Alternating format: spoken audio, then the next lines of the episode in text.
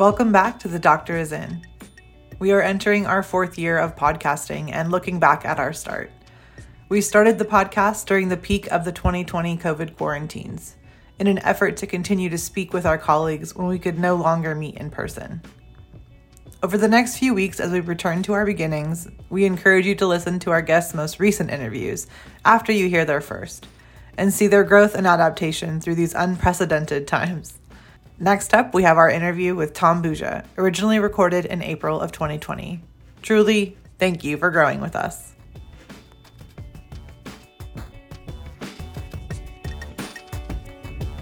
Nadia?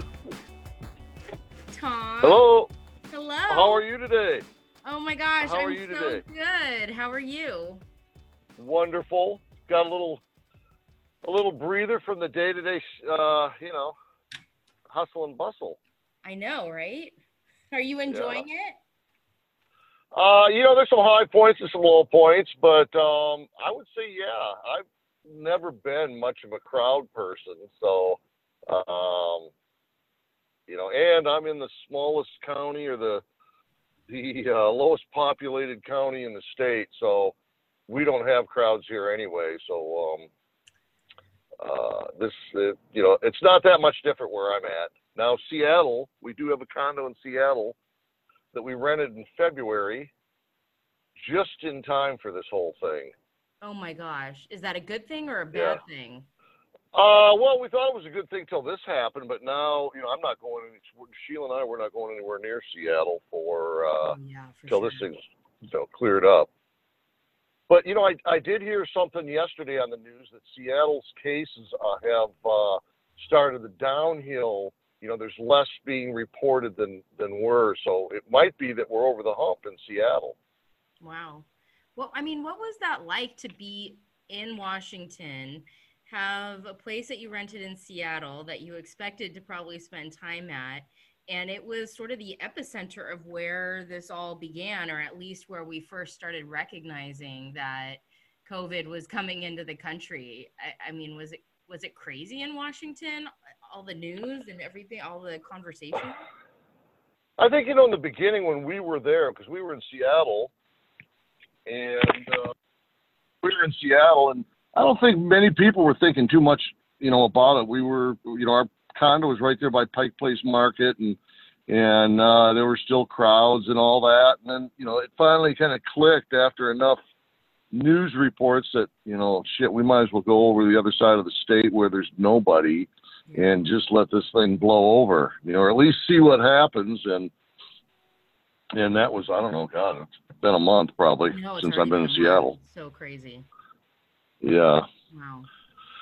It's interesting. but uh, you're you're the third person I've talked to uh, that lives rurally, that lives in a rural area through all this, yep, and so it's it's just sort of interesting the um, differences in the conversations and how this is affecting people's day-to-day lives based you know relative to whether they live in a city like Dallas or live in rural Washington or Pennsylvania or South Carolina. So um, yeah, it's I'm I guess I'm not surprised that it's not necessarily affecting you in terms of like quarantine. I guess. yeah. No, I'm you know I wear gloves into the grocery store when I even go to the grocery store. We make one trip and get as much stuff as we can, and then uh, you know hole up for a while. But I. You know, I I laid my crew off for two weeks, and you know, said told everybody to go home and and um, take a break, stay home, be safe, and and so for me, like the last couple of weeks has been, uh, I'm in the greenhouse doing what I like to do, which I haven't been really able to do that in the last four, you know, four or five years, just because there was more important stuff for me to be doing. But right now, there's really nothing else for me to do but keep the plants alive, and that part of it I'm enjoying. You know, I'm in the greenhouse and doing what I like to do. So, you know, so from that standpoint, it's been it's it's been you know fun for me, therapeutic, let's say. Nice. I feel like we're kind of lucky in, in agriculture in general that we're kind of lucky with the timing because it's spring. And so a lot of people have already planted. And so now it's just kind of watching the plants grow. There's not a lot of activity in terms of seeding or in terms of harvesting that it's kind of in that in between i mean there's obviously always activity with with agriculture and farming but if there could have been a good time for agriculture this seems to be it. I agree. You know and for whatever reason you know um february was just a beautiful month weather wise you know over on the east side of the state. And um I you know, I, I was so far ahead of the game as far as having pots out in the field, you know, the irrigation and everything ready to go to plant. And I'm pretty much there. So um, I was lucky enough to have all that behind me, so I'm not sitting here stressing about God, am I going to be able to get all this stuff done, and when does it stop? And right now, the way it stands, I, you know, I could probably I've got four, at least four licenses that I'm going to grow this year, and um, I could probably do it all of it by myself. Not the harvest, obviously, but right. certainly getting the plants, in, yeah, getting the plants in the ground and just making sure everything's watered and all that. You know that that you know, which I don't think is going to come to that, but you know, I, my mind always goes to the worst place first. Right, and um, your first harvest be? Is it? It's in the summer, right? Early summer. Uh, well, no, you know, I'm in well, I will have a small light depth crop that I'm going to do some. Uh, uh, so it'll be a seed crop or making some, you know, doing some different genetic stuff. But um, that's you know minor thing. My what I've learned at this point for me and, and what I'm doing here is I do one big crop through the summer. You know, grow it as cheap as I can, harvest it as cheap as I can, uh, and I've gotten fairly good at you know packaging it and uh, preserving it, and uh, you know that's the key for the you know for the market. You know, take uh, COVID nineteen out of the equation. It was it was a tough tough fight. You know, at least in the marijuana world up to this point. But but uh, that's kind of the model I have now is just um, do grow as much as I can in the normal cycle when it's as cheap as can be done. You know, Mother Nature's on my side generally, unless there's a windstorm or something. But um, uh, you know, grow as much as I can, and then you know, don't spend any more money other than just uh, packaging it up and and preserving it, and then you know, s- sell it throughout the season, which is exactly what I did last year, and I still have probably. Uh, five thousand pounds, four to five thousand pounds of product left. That uh, thankfully we are an essential service, as opposed to six, seven years ago we were we were illegal. Right. But uh, that is amazing. Uh, what an interesting progression of the industry. yeah, really. As as fast as it's moved, you know, like I said, six years ago or, or pre uh, whatever that was, the 13, 2013, you know, it was illegal as hell, and now all of a sudden seven years later were essential to the, the market. But if you wanted to try to keep all the people at home and not have any riots, I think you got to make sure that the alcohol and the marijuana are free flowing. Yeah, right. Just to keep. Otherwise, there's going to be more murders, more you know, more wives killing husbands, and you know whatnot. You know, just being cooped up all the time. That you know, without an outlet. I know. Yeah. It's so funny. right. Well, and I, I did. this. Talking, I heard. I was talking to someone who lives in Pennsylvania, and she said that they have shut down liquor stores under this, huh. which is causing people to do what? To drive to New York and to other nearby states to buy alcohol, right. which is exactly what we don't want to happen. It's right. crazy. It's crazy. Yeah. Well, and, and I think uh, it's just common sense that you know if everybody's sitting at home, you know, give them something to do, or you know, uh, uh, uh you don't want a mutiny, that's for sure. Do you think there's going to be more new users of cannabis during this crisis? Like people are just going to be so bored, they're going to be like, "Hey, well, it's an essential service. I can get my hands on it. I'm done drinking. I'm so tired of like building my beer gut. Maybe I'll try cannabis instead." well, I've excelled. Uh, I've got a black belt in beer guts right now myself, but um, um, I I think yeah, the answer would be yes because you know even when I I'll, t- I'll end this with a uh, you know what I did the other day, but I mean when you're not worried about going to work, you're not worried about drug testing, you're not doing anything, oh, and your husband or girlfriend is is doing you know getting high and having fun. I think absolutely yes, and it was just a couple of days ago. It was, it was Sunday, you know, it's like, do I even have a reason to get up? I, you know, the plants are watered. I really don't have to do anything out at the farm. And uh, about one in the afternoon, I ate an edible, and God, what a great day I had. Nice. you know, it was.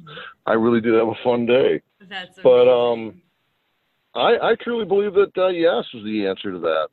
Hmm.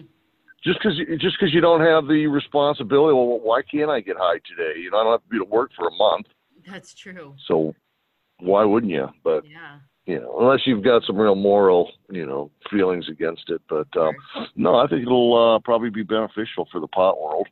Yeah. So I, I imagine then, I mean, if that is the the scenario, then uh, you're going to probably have no problem even selling the extra five thousand pounds that you have in storage.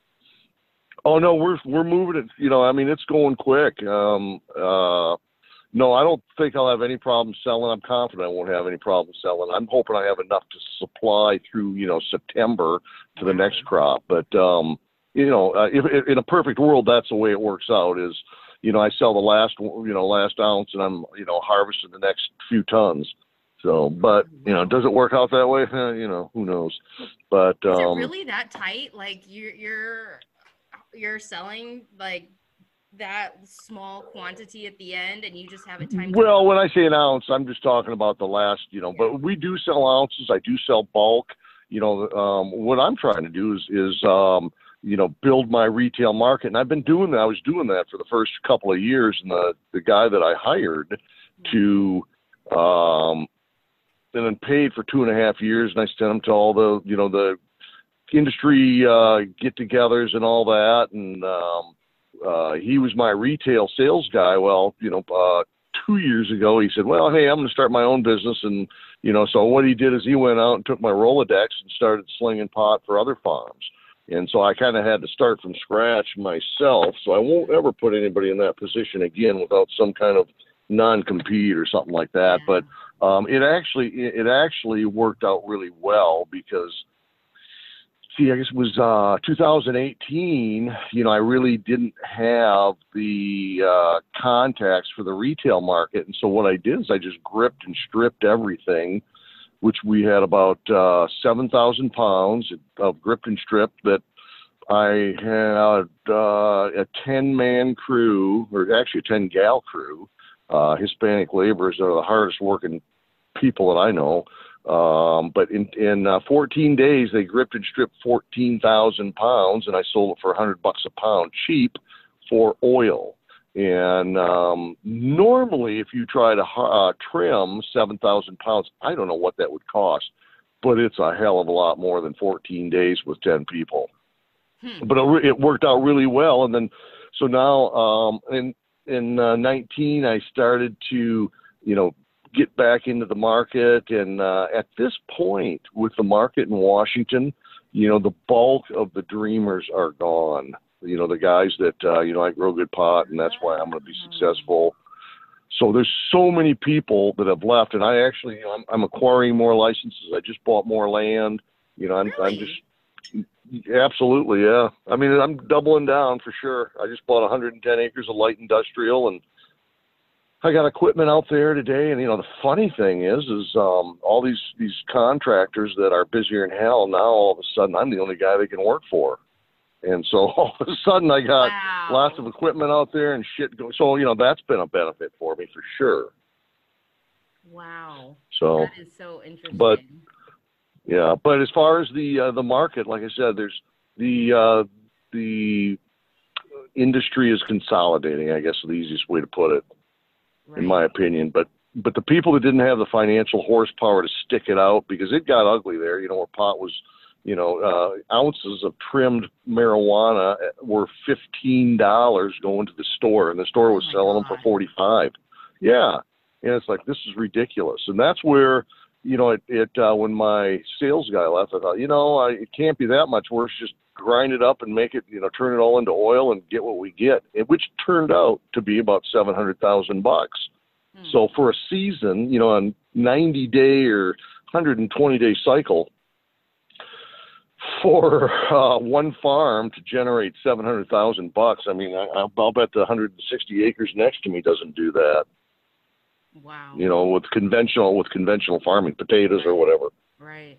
But anyway, things are getting actually better in my opinion. Like I said, there's there's uh, fewer flakes left, and um, you know, just the, the people that are reputable, honorable people um, have their reputation, and you know, most of the uh, scammers are less than honest.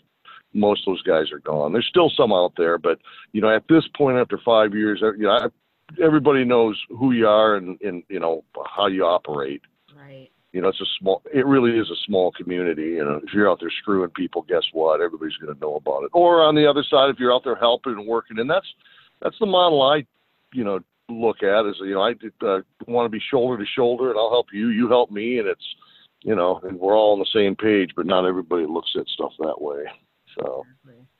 So have you, with without the gluttony of all the the flakes and the dreamers, I guess, uh, and with more Mhm. consolidation, are, are prices have prices for you improved in terms of sales? Oh yeah, absolutely. No, prices are going up. You know, well, uh, now ounces are thirty bucks, double. Wow. and that's why yeah and that's why i'm doing what i'm doing now i you know i've got my my crew's been packaging pot you know ounces and whatnot i'm still selling you know 100 200 300 pounds here you know in bulk to other guys that um don't grow but they uh they've developed a little processing you know niche where they buy you know two three hundred pounds bulk for you know 90 cents a gram and and uh package it up into ounces or half ounces and they've got their stores they work with. They make something on that. So i'm trying to just make sure i've got my finger in every potential market that i can monetize the stuff. Because you know if uh you know this year i should have seven licenses that i operate or you know oversee and um uh in order to move all that product, I, I, I believe I need every, you know, option I can have to uh, monetize it. Did you, So- see, did you see any change in the market after the vape crisis that we had last year? Oh yeah, I did. There was um there were some people that got hit pretty hard by it. Hmm. Uh, certainly the guys that had the flavored, uh, the flavored, Ah, you know, uh, whatever they are, the uh, cartridges. Cartridges, yeah. but um, the oil thing's just still hot as a firecracker right now, in my opinion. From what I know, I don't look at a lot of data, but um, what I'm going by is, you know, I've sold all my trim. I actually in in um, November pretty much sold the bulk of all my trim, and it was you know that was all going to oil. And I still have oil people now calling me for trim, and I don't have any trim. All I really have is flower, and uh, some of it's pretty rough trimmed. And I'm trying to work out. You know, we're trying to figure out a number where they can take the rough trimmed pot and um, you know blast that and make oil. But we got to find a number because I put extra energy into trim it, and the flower markets come up, and so um, Hmm. um, you know they need to find something to uh, to make that oil. And the oil, one thing I did see is the oil market from five years ago has been in an upward trajectory for the whole time, where flower has pretty much stayed constant. You know, hasn't Oh, really. really you know, sh- Yeah, it's a flat it's a flat line. Certainly for Washington State, those I have seen you know some graphs of that. But the oil market, and that's what really convinced me. You know, a year and a half ago was like shit. The oil was the one that's on the uh, on fire, and um, with the harvest cost of you know being able to go out there, cut them down, hang them up, dry them, grip them, strip them, you know, and uh, the the labor cost was next to nothing compared to trying to trim everything. I might as well just sell everything for oil. And, and uh, you know, I know of at least five processors that I deal with, and that's just a fraction of what's in the state. but these five, you know, out of those five, each one of them does, you know, eight to 10,000 pounds of biomass a month. Wow. So, uh, you know, these guys are doing 40, 50, and that's just the guys that I deal with. You know, and there's some other big ones out there that, you know, I have no idea what they do. But when I think about that, it's like, shit, I can't grow enough. Hmm. And they're all, So- I mean, and they're all within the state. I mean, you are just serving the Yes. state, which Yep, I- just Washington. yeah, which Yep. I just think is so fascinating under this current crisis and some of the debates and sort of conversations or threats. I'm not sure what they are about quarantining states and uh, limiting interstate commerce. And and to me, that just like rings a bell in my head that the cannabis industry has been set up like that from the beginning to be self-sustaining within a state within its borders and it just makes me curious if that you know for one makes the cannabis industry more resilient than some other industries if they are restricted by interstate commerce. And you know what what lessons can the cannabis industry relay to others who might be struggling under a threatened quarantine like that? I mean that's it's fascinating to me Right. Well, you know, I, one thing that I see is the um, if people want pot, they're going to get it. Just like the alcohol. If, if I got to drive to New York from, you know, whatever state that was where they they Yep, shut From the alcohol. If I want my alcohol, I'm going to go get my alcohol. And right and you know, you think about you think about the prohibition. If people want it, they want it. And and we're probably not the smartest bunch out there, but you know, we'll go uh, risk. Uh, COVID nineteen for you know a, a case of wine or what you know whatever your choice of drink is. But yep uh, and I see and I see pot the same way. I mean, pot's been dealing with that. You're you know pre um, uh, uh, legalization legalization, yeah, pre legalization. you know that's what it was. Just you know, I mean, and I'm sure that uh, the the you know black market is thriving. Oh, I'm sure.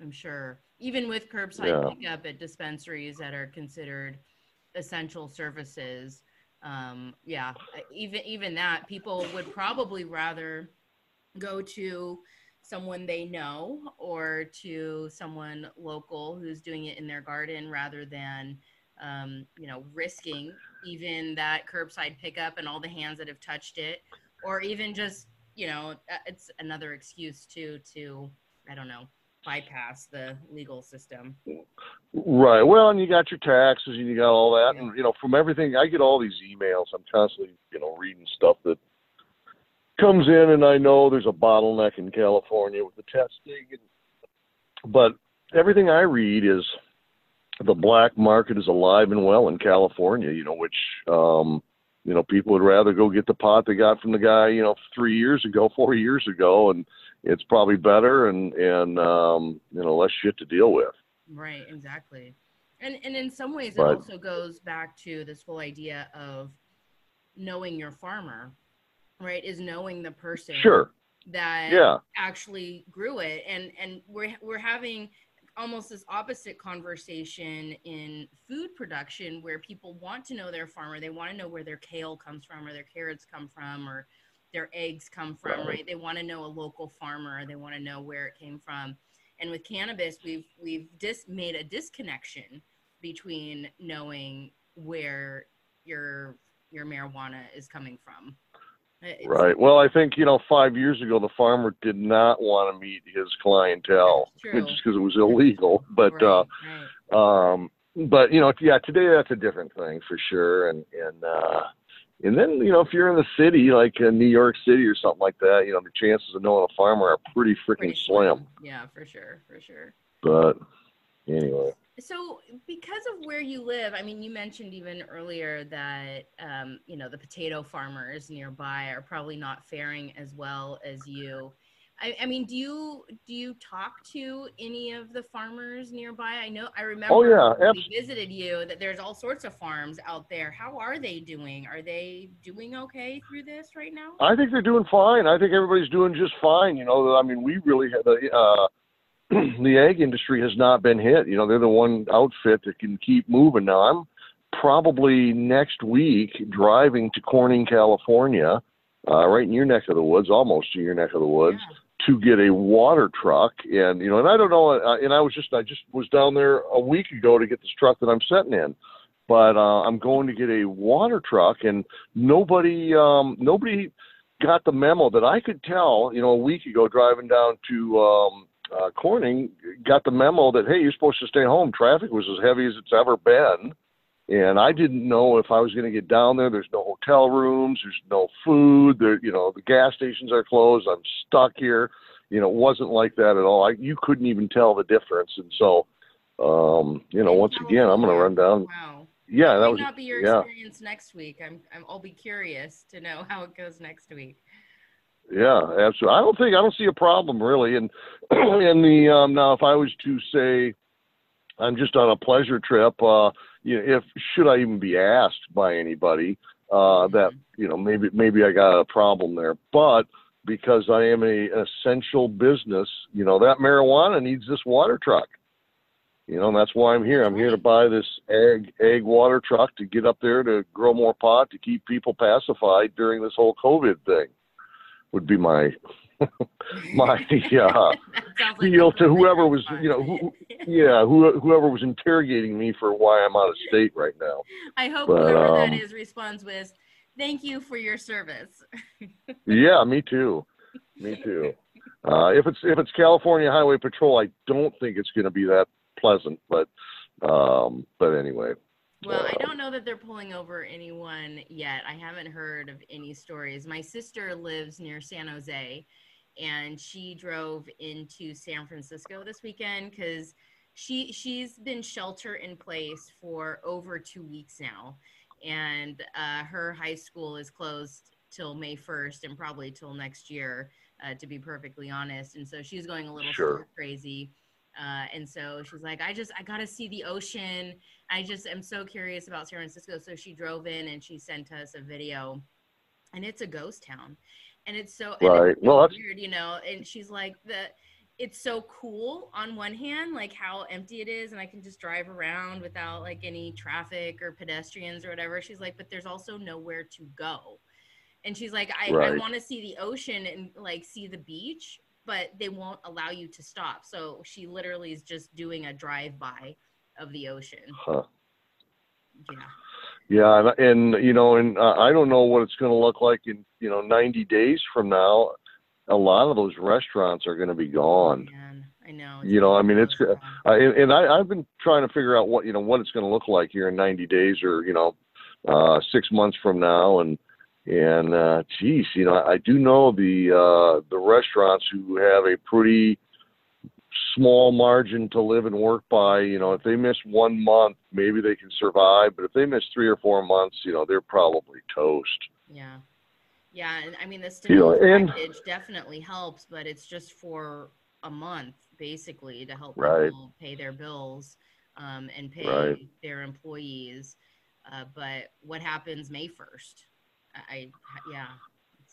Yeah, no, people are just people are really in trouble. I was lucky enough. My people I laid off or sent home, I'm paying them.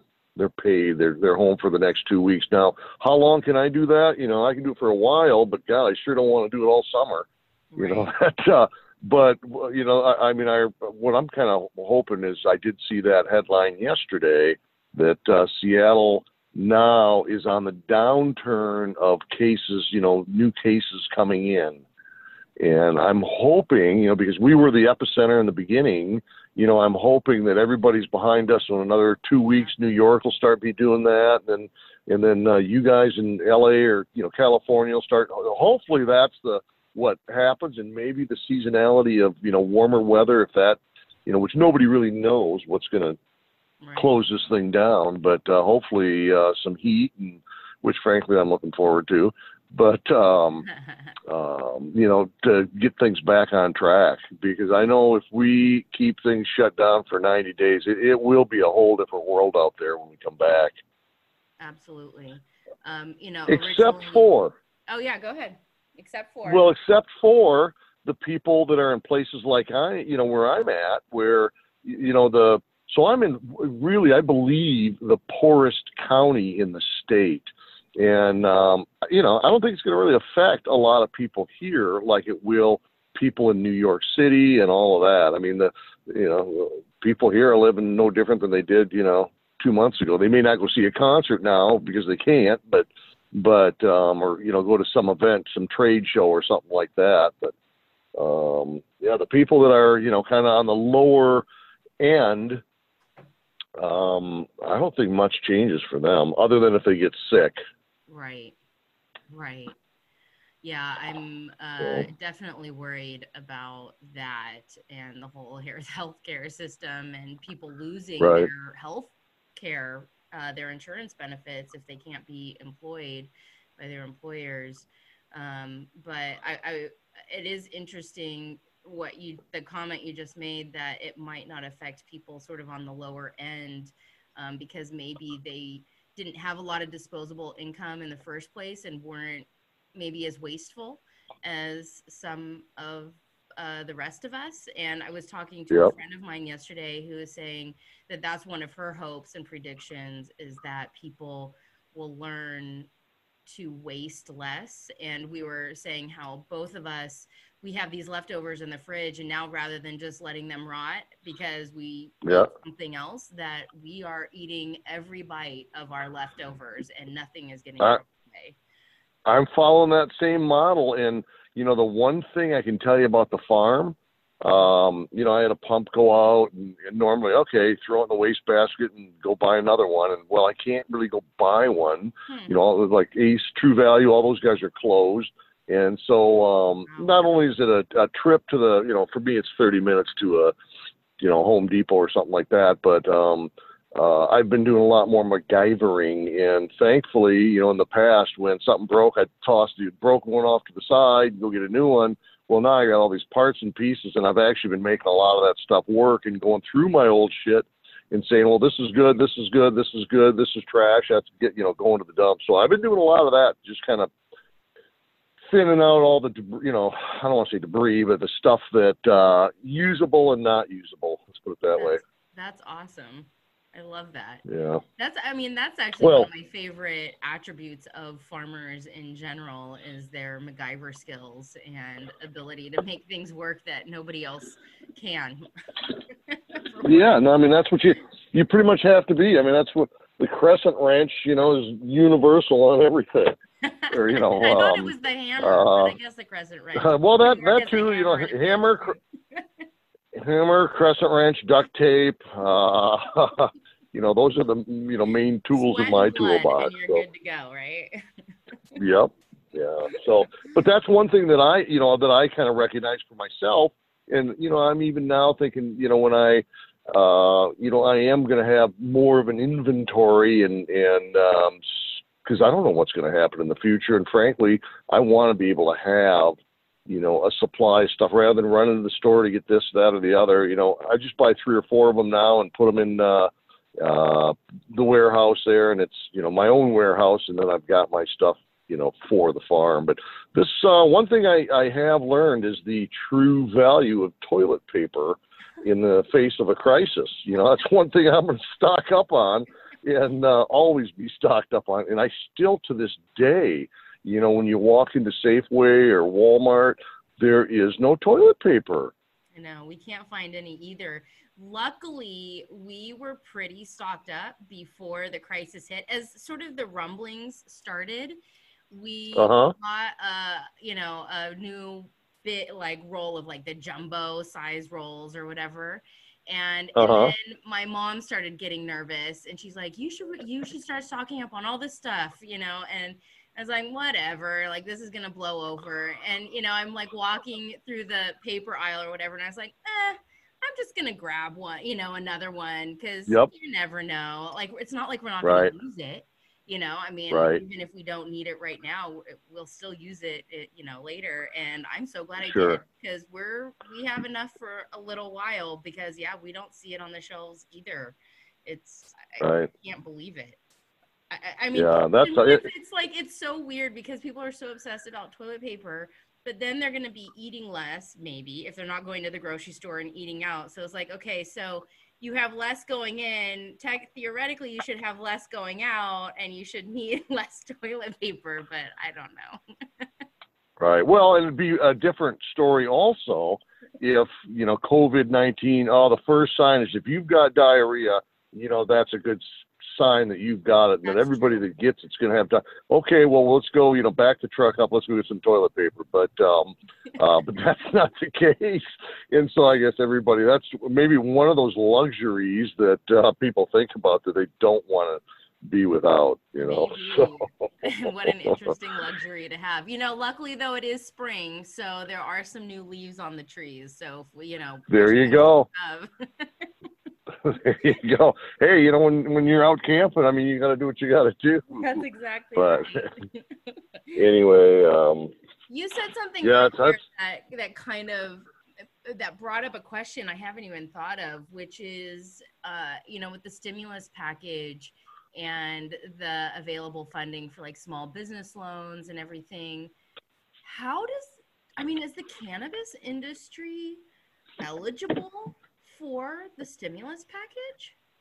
You know, I have no idea. You know, you would think so because we've been um, designated essential, but but I don't know, and I'm not even going to ask. I'm not even looking at it. I was Hmm. Lucky doesn't enough to have. you, but I'm gonna have. I'm. I feel like I'm gonna need to remember that question for somebody else because I'm Sure. curious. Huh? And and Right, maybe well- if, maybe if you don't need it because we are an essential service and the demand is there and we can continue supplying it, then everything is okay. But I'm just thinking since it's coming from the federal government, we might not be eligible, or certain businesses might not be. Right. Well, I would think that they are, but um, yeah, I mean, we have employees that have the same needs as uh, any other, you know, business. But um, for me personally, uh, you know, I don't need it. Um, you know, and I'll take care of my employees as long as I can. I don't think it's going to go that far, but um, but I would rather leave that money for the people that really need it because I'm I'm confident there's going to be a lot of people that need it. My niece, who's 30 years old, uh, is a waitress or was a waitress in Seattle and probably three weeks ago or a month ago or you know when the whole thing really hit and all the restaurants closed down that you know like on one day there was um a, a shutdown of all the restaurants other than takeout. And um and she's a waitress so that you know doesn't help her any. And that night she went to apply online for um unemployment. Well you know the state's unemployment website was down because it got so many people hitting it. Yeah. yeah, and so there's a lot of people in the cities that are going to need some kind of help. And uh, my niece is, um, and she's a smoker and stuff, and her and her husband are, and, and uh, but they're they're dead set, and they were just about before all the stuff came happened. They were just about to come over, move over here, and start working at the farm. Hmm. And they still are, but you know, not for a little bit here, not until this COVID thing's over. Hmm. But um, but there's I plenty of people out there. I kind of feel the same way as you, Tom, is that our business is doing well, uh, both in cannabis and in food. You know, people who, Mhm. I, I mean, it's so interesting. We have a client in Delaware uh, who was who just built a sort of a pilot farm, a vertical farm to to learn how to grow the leafy greens that they want to grow at their very massive scale and uh, they have four weeks of orders from their local grocery store because they're the only ones who can supply the lettuce uh, that the grocery store needs because they can't get it from some other places. Uh, so it's it's just it's so interesting that both cannabis and food obviously is is essential. Food is essential, but that our clients at least are a little bit sheltered from this, or maybe will do better because of this uh, unexpectedly. I think it's better, truly. You know, certainly for the pot, I think it's going to be better just because nobody's working. I mean, you know, once again, I mean, I would never take an edible at one in the afternoon. I just don't have time to do that. Exactly. And all of a sudden, it's like I'm, I'm getting up. And it's like you know, I even slept into one day last week till ten after nine, which I haven't done that since high school. I'm 62 years old. You know, so this has been kind of a uh, you know a break, vacation, and and to some degree, which obviously there's some dire consequences for a lot of people, a lot of deaths and whatnot. But um, um, but for the pot, you know, I, I think anybody that's sitting around without the virus and um, you know twiddling their thumbs, wondering what to do, you know, let's smoke some pot. right? At least keep our minds active here. You know, coming up with harebrained ideas, but Exactly. um, yeah, stretch that creative brain. That's what we keep hearing. Like, this is a great time to be creative. Well, smoke a little pot, and that you know will get the wheels turning. there you go. That's right. Yeah, you know, nine out of ten of these harebrained ideas don't work, but you know that tenth one, sometimes you get, uh, you know, a winner out of there, and that for me, it truly, it truly does help me think outside of the box. Yeah. Now, whether that's um, really, um, you know, I, I, I believe it does, but uh, you know, I come up with ideas that a lot of other people don't or haven't had, or, or uh, and I'd like to hang that on the uh, marijuana. Well, I think you know, it that I do- less not not even necessarily less inhibited, but less judgmental of ourselves and our thoughts.